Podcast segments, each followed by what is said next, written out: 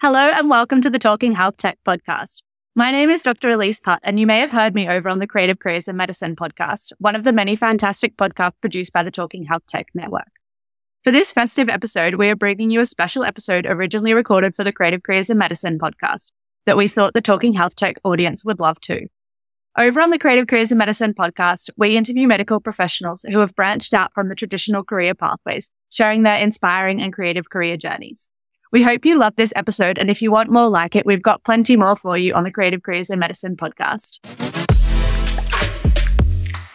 Thank you for listening to the Creative Careers in Medicine podcast. If you're a fan of the show, we're pretty confident you'll be a fan of our in person events. Our team is currently hard at work planning our 2024 Creative Careers in Medicine conference, which will be held Saturday, March 9th and Sunday, March 10th at Novotel Brighton Beach, Sydney.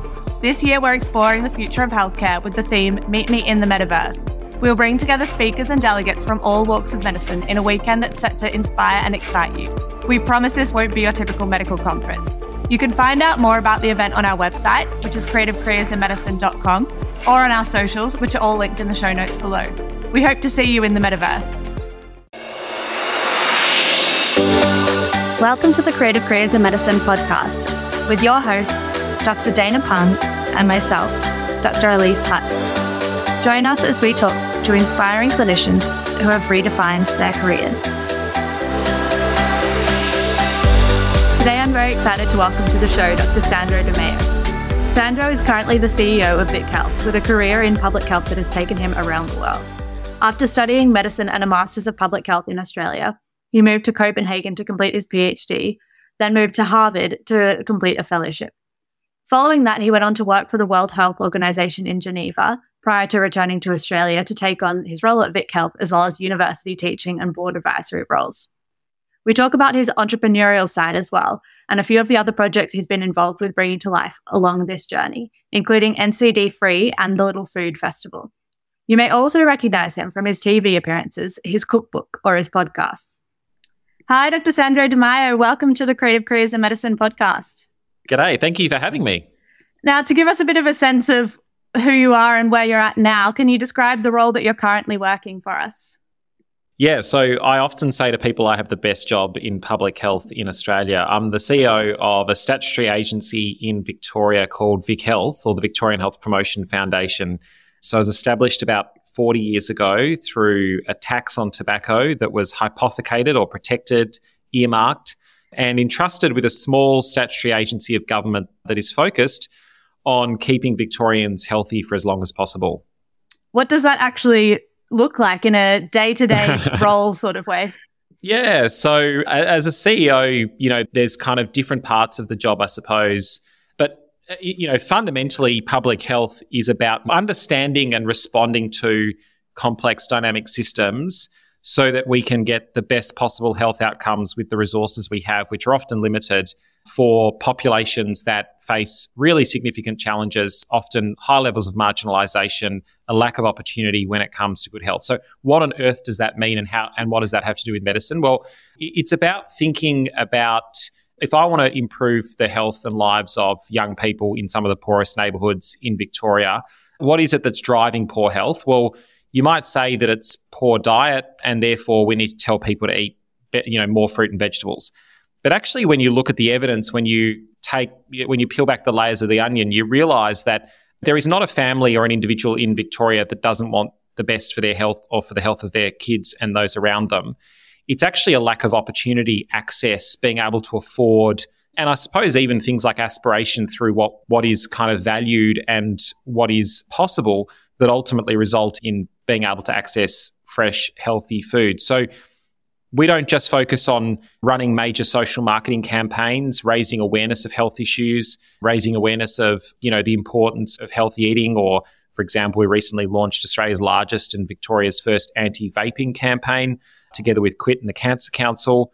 But we also work on a range of different pieces in the puzzle that are required to support people to live better health. So that might be federal policies, you know, things that governments need to do at the national level, one of the things we're working on at the moment is trying to influence the national data privacy legislation and laws because data is weaponized to sell products that are unhealthy, particularly to kids, in the digital space. So we're very engaged in those conversations.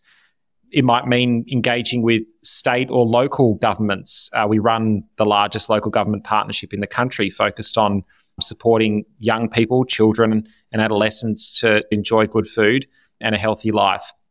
Or it might see us, you know, investing in research, investing in programs, investing in partnerships. One example is that we recently rolled out a series of youth-led community-owned food hubs that are really by young people for young people addressing the rising rates of food insecurity and food across Victoria that's being experienced by young people. So it's this range of systems it's the complex interplay between them. And it very much lends from our training in medicine. Uh, so I might not be focused on the renal system and the complexity of the nephron. And who knows, I've forgotten all of that now, the loop of Henle. And gosh, it brings back all sorts of cold chills from med school days. It might, it's not so much about then how the kidney interacts with the heart, but it is looking at things like, well, how does the food system, the complex dynamic nature of the food system, interact with the climate system, interact with our geopolitical systems interact with our social and health systems. And all of those complex dynamic systems involve people, involve politics, involve power. And how can we work in those systems to shape better health for Victorians?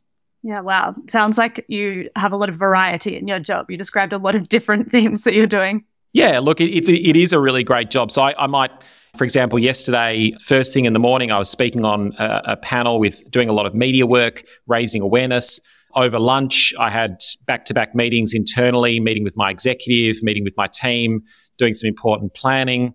And then in the afternoon, I spent the whole afternoon at Parliament, meeting with members of Parliament, ministers, really, you know, getting under the hood of what's concerning them and how we can support government in the things they want to do. So the role is really varied, but it's not dissimilar. I mean, it certainly lends on the skills I, I got from being a doctor. As I said, I, I think it's the best job in the country, certainly in public health. I'm interested to find out about your journey there because I followed your career for a few years, but I want to go back to the beginning and what actually drew you into medical school and what attracted you to medicine in the first place. Yeah, so I grew up in a big Italian family. I often say I'm I'm 80% nonna and 20% CEO. So I grew up in an Italian family, obsessed with food, spent a lot of time in the garden could not catch a ball to save myself, but you know, I definitely can put together dinner for 20 people. And if anyone leaves my house hungry or without a box of food, I get very uh, anxious.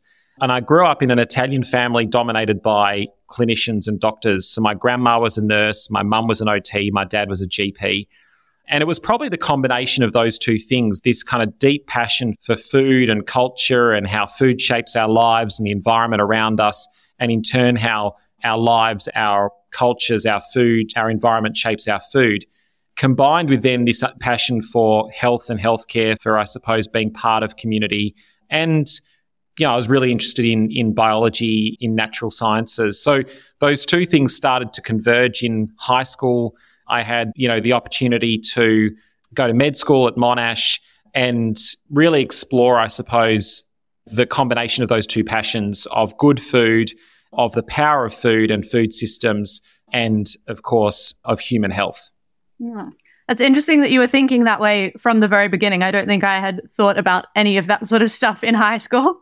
I'm still wondering what I'm going to do when I grow up, so don't worry. But yeah, look, it, it was, I always say it's a kind of mixture of serendipity, good luck, and hard work, and a huge amount of privilege. So I was, you know, I was given a lot of opportunities in life. I'm keen to use those in a way that is uh, helpful for society. I also had a good dose of just kind of serendipity and opportunities that opened up. So I wasn't always going to public health, and and it was actually a kind of constellation of experiences as a junior doctor in places like the Alfred, but also emergency departments in Gippsland and Northern Victoria, in Northern Territory and, and Central Queensland, but also after the Boxing Day tsunami delivering aid work in Sri Lanka that I started to realize that all of the populations that I was working with, all of the communities that I was trying to support and empower and ultimately, I suppose, treat were suffering from diseases, dying early from a group of conditions that we fundamentally know how to prevent or significantly delay.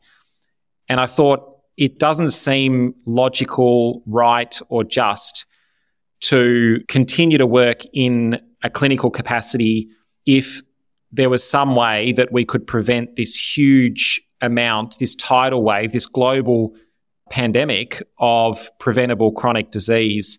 And it turns out that there, there, as you know, as I started to read, I realized, well, actually, there are places that are doing things to prevent it. You know, Denmark, a similar income, a similar genetic pool, and a similar sized population to Victoria, and yet an obesity rate half and a chronic disease rate much lower than Victoria. And so this got me thinking, well, while I have enormous respect for clinicians and you know are, deeply respectful for the role that doctors, nurses, allied health workers in our hospitals play, and, and we have a world class health healthcare system we should be proud of. I felt that I could use my skills, the experiences as a second generation Italian Australian, and of course my love of good food to try and actually prevent some of this burden of disease, whether it was at home or eventually actually overseas as well. How did you actually start that transition out clinical work and into public health? So that's where serendipity and kind of good timing, and look, it often is a mixture of things. You know, it's being in the right place, the right time, it's being open to new opportunities and ideas, and it's, I suppose, also as a doctor, having th- those opportunities afforded to me. So in the final year of med school, I did my elective, that wonderful experience, the kind of golden ticket experience you get at the end of med school. I did my elective in Geneva at the World Health Organization, working with the director, the global director of health promotion, Dr. Gauden Galea.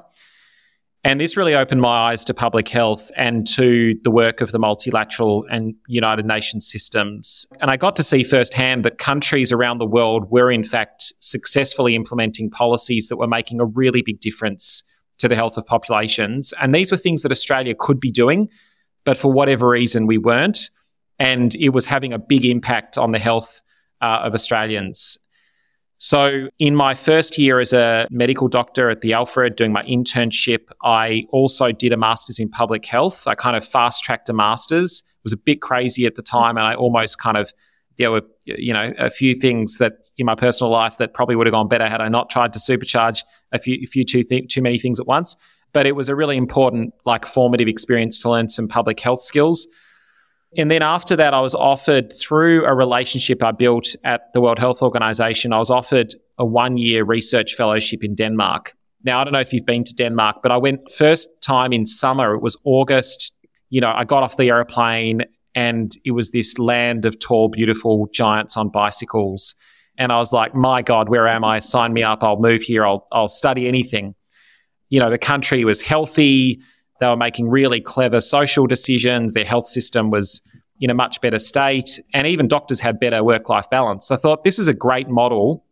So I signed up for the first year and arrived six months later in late January. Now, I don't know if you know anything about Denmark in January, but it is not endless summer days and Danes on their bicycles. They all go into hibernation. It's dark for about 20 hours a day and it was minus 20. So it was a rude shock. But despite that, I had a really fabulous year doing research and was kind of just open to whatever came next, tried not to overthink it. I always knew, I suppose, also this incredible privilege we have as doctors. I always knew that if it didn't work, I had a great job waiting for me back in Australia, and I planned to kind of locum and travel and enjoy primary care in particular. I loved primary care and general practice. But anyway, I fell into this opportunity in Mongolia to run a national survey, the first national health census in Mongolia, funded by the US government. I was back and forth from Mongolia to Denmark for about two and a half years. And at every point where I thought Australia would pull me back to clinical medicine, whether it was at the end of my PhD and then I was offered a postdoc in America, or at the end of my postdoc and then I was offered the job in Geneva public health just kept calling. And now I can't imagine doing anything else. Mm.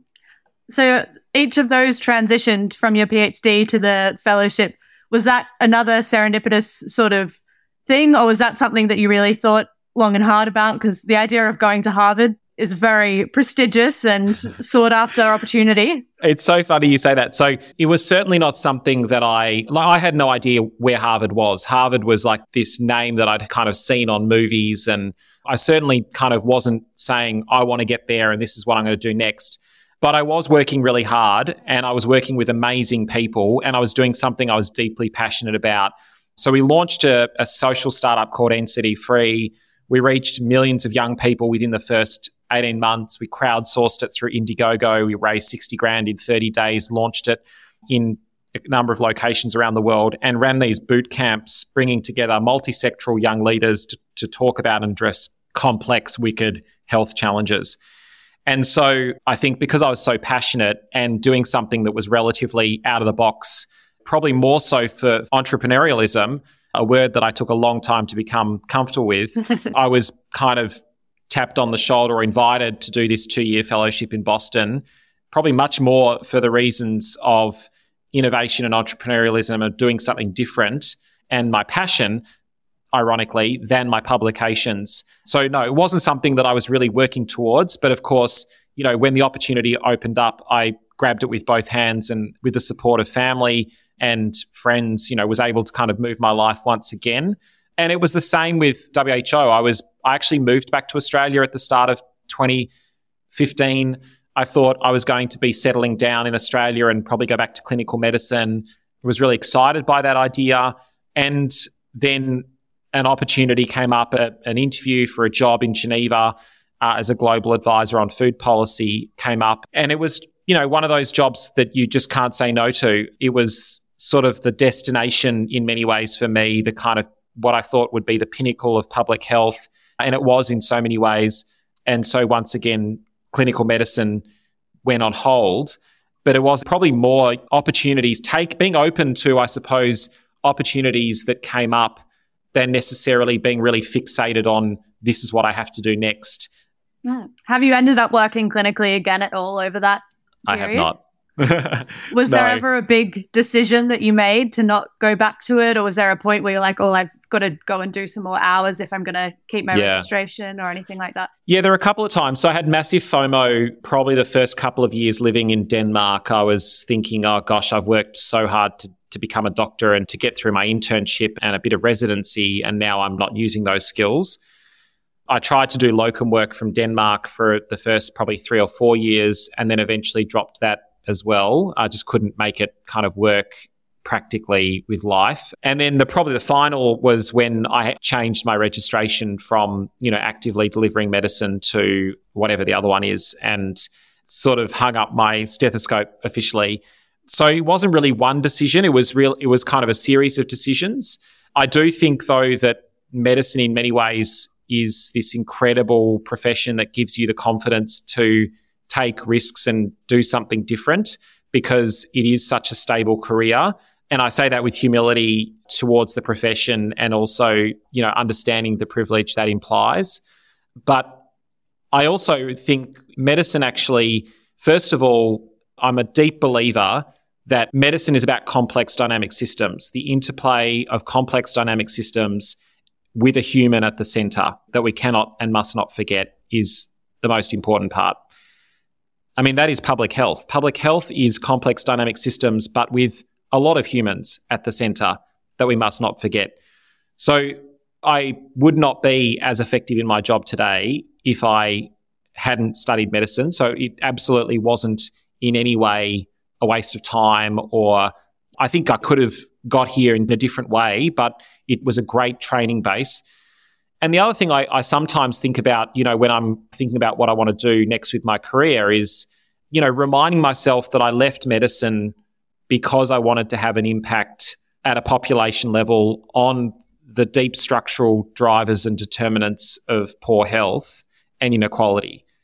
And so for me, it's almost my moral compass that when I'm thinking about what I want to do next, I remember that I didn't leave medicine to then go and do something that is not going to take me closer to the mission that I've kind of dedicated my life to.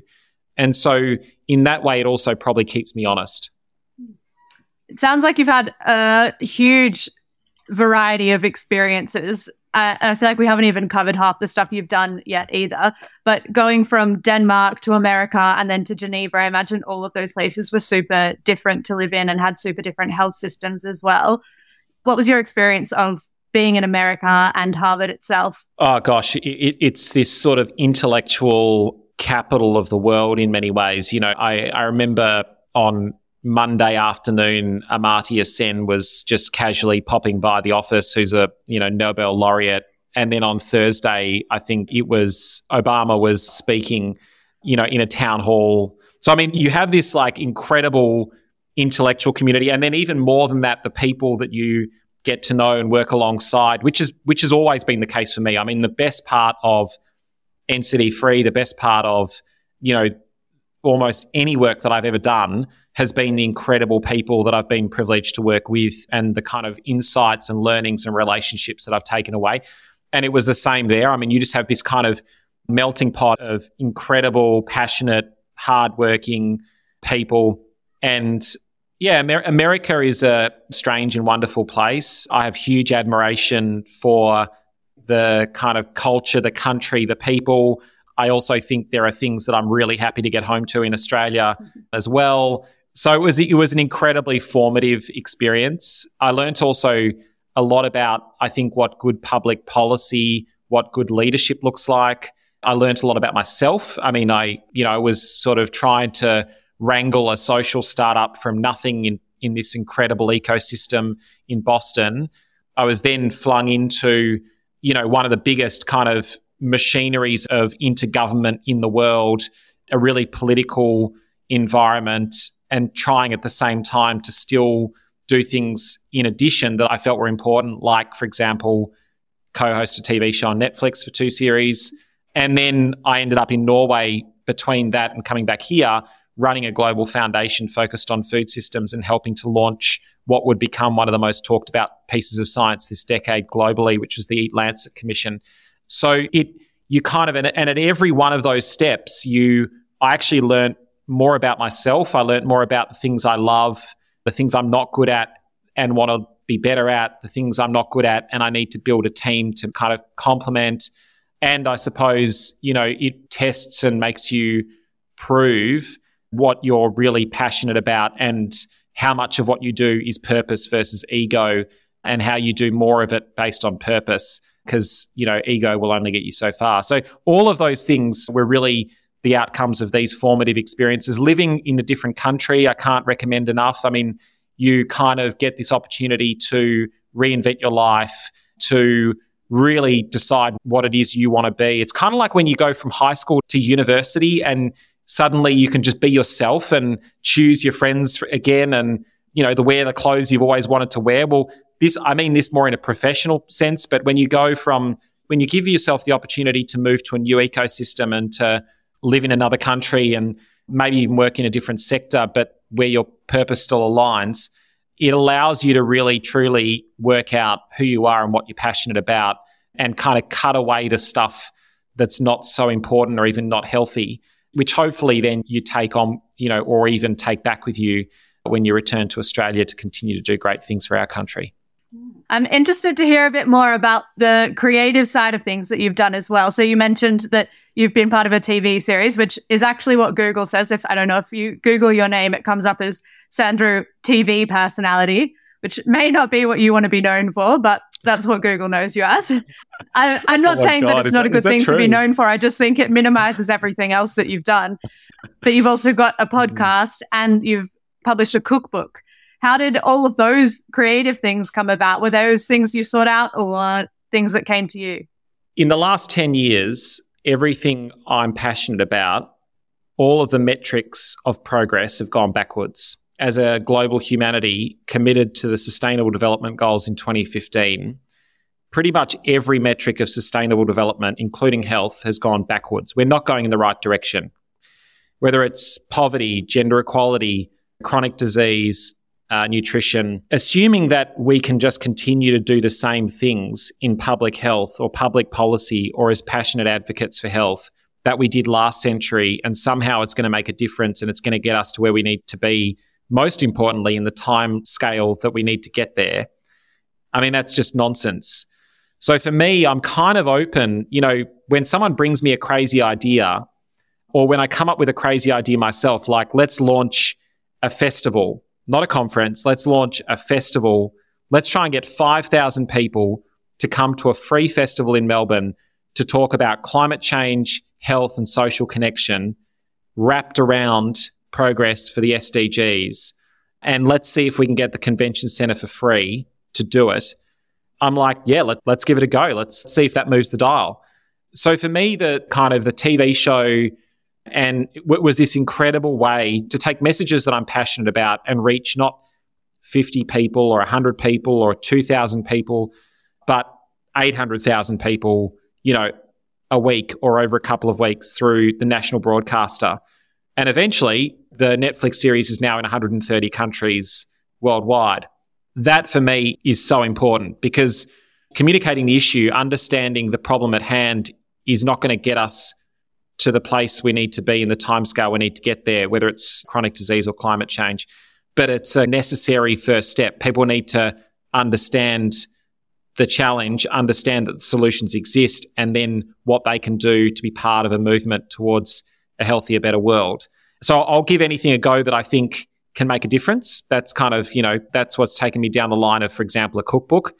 I use the income from the cookbook and the TV show to launch Australia's first food festival for children at Fed Square called Little Food Festival, which is now in its sixth year and has will have 10,000 kids come through this year. So I try to multiply the impact through, you know, reinvesting the money uh, in ways that deliver good value for society. But I also don't assume that any of those things are going to change the world on their own and that I can do it on my own. So I do worry slightly at the idea that Google characterizes me as a TV doctor. But, you know, I mean, I, I, I try to make sure that I still engage in science, that I speak from a base of evidence, that I always remember the incredible responsibility that comes with the title of doctor, of being, you know, one of the kind of go to voices now in Australia around health and health issues, and try to make sure that the TV doctor might be the part that I'm known for for a lot of people. But I also am very passionate about the policy, the research, and the science of health and public health as well. Yeah, and it's a bit of fun. It sounds like you're juggling too many things at the moment how do you actually divide your time? Are you full time in your role as CEO or do you have part time and other part time commitments? I'm full time running VicHealth, but I have a great team. And I think that's a really important lesson is, you know, surround yourself with people who are passionate about what you're passionate about, who are on the same journey and want to get to the same destination because not only will they buffer you when the days get difficult, not only will you learn from them and you know get further as a result, but it's also a multiplier for impact. So good leadership multiplies. I couldn't do 10% of what I do without my team. Whether it's our communications and social marketing team here at VicHealth, whether it's my chief of staff, whether it's the small team that runs SDF, or whether it's the massive team of just supporters across society, family, friends, you know, and beyond. People who bought the cookbook, people who watch the show. I, I don't do any of these things on my own. And I've long realized that actually something I had to learn pretty quickly, and I made a lot of mistakes around because we're not taught it at med school, is how to be an effective leader. And I'm still learning it and I still make mistakes. But I've long realized that if you really want to have a significant impact, if you know that that whole adage, if you want to go fast, go alone. If you want to go far, go together, it is absolutely true. Good leadership is a multiplier of impact. I can do the things I do, the many things, because I'm actually part of a really big, a really big and awesome team. I think it's really interesting actually that we're not taught leadership skills in medicine because everyone in medicine ends up in a leadership position, whether that's a registrar to a JMO or more senior. But did, is there any particular courses or anything you did to improve your leadership skills, or was it on the job learning? No, I've had some really good mentors. So try and find yourself some really good mentors outside of medicine, people who you really respect. And and I asked myself the question, like, which of these people would I actually want to be at their age? And I realized that some of the people I'd been looking up to for a long time actually, on balance, they didn't have, I mean, while I respected them and they were incredible, making incredible contributions in certain spaces, I, I wanted a different balance in my life at that age, or I wanted to focus on different aspects. So find people who are aligned with your purpose and whose lives you would love to have in 20, 30, 40 years. And then just ask them, like, you know, love what you do. Can we catch up for a coffee to talk about how you've done it? And could we catch up, say, once every couple of months when we're in the same city or when we've got a moment for me to just kind of ask questions, get your advice? I've never had anyone say no. I think people are really chuffed and generally very generous. Most really good people have been mentored themselves, so they know the impact it can have. So, first of all, find great mentors and great mentors outside of medicine who are really good leaders. The second is, yeah, there are probably things like courses. I did some things through med school. I did some things afterwards. I did the company directors course. There are, you know, a few things that I've done that are more formal. And then, to be honest, if you're really a kind of impatient, purpose driven entrepreneur of health, like I know you are, Elise, and like I know so many are, it's also going to be a matter of making mistakes. And then it's being like having enough humility to be able to then pause and learn the mistakes. Like mistakes are a gift. And, and I always say critical feedback is the highest form of flattery and respect. If I've got a team and I've built a culture where people will challenge and say, I don't like how you did this, or I think we should change that, or, you know, this is how you make me feel when you do this. I know that there's trust and respect. I know that ultimately they want me to be better at what I do. They want us to collectively be better at what we're all working towards. And so creating the culture and having a level of, I suppose, being okay that you're going to make mistakes. In fact, that's totally normal. And really learning from those, reflecting on it, taking some time to think, and then ask yourself, okay, how can I improve on the things that are going to make me more effective. But also, none of us are perfect. And there'll be things that there are things that I'm really just not good at. And so I build a team of people around me who are very good at those very skills. Another thing that I don't think we learn very well in med school is how to counsel patients regarding public health and preventative measures. Do you have any tips on how doctors working clinically can be better public health advocates in their role? Well, I think all of the evidence, and when you have conversations with people, increasingly people don't want to be told what to do, certainly not by a doctor and a white male doctor like me. They don't want to be judged. They don't want to be made to feel as though they're kind of not good enough or they've done something wrong. And they certainly, very often, they're not actually aiming to kind of, you know, lose weight or, I mean, very rarely people want to have a conversation about their weight. Instead, what people want is they want to feel good. They want to feel good about themselves. They want to feel whole. They want to feel happy. And they want to be able to do the things that make them happy, the things they love, and spend time with the people they love for as long as possible. And so I think the more that we focus on what's important to our patients, the more that we frame it in a really strengths based way, that it's about living longer, really longer, healthier, and great lives, being able to enjoy the things we love rather than focusing on looking a certain way or being a certain weight. And I think also giving people permission that this is not something that individual, you know, most of the health challenges, first of all, 80% of the health challenges, if you take away your genetics, are determined by factors outside the health system. So it's going to be things actually largely outside the control of the doctor that is going to give people back the biggest health gains possible.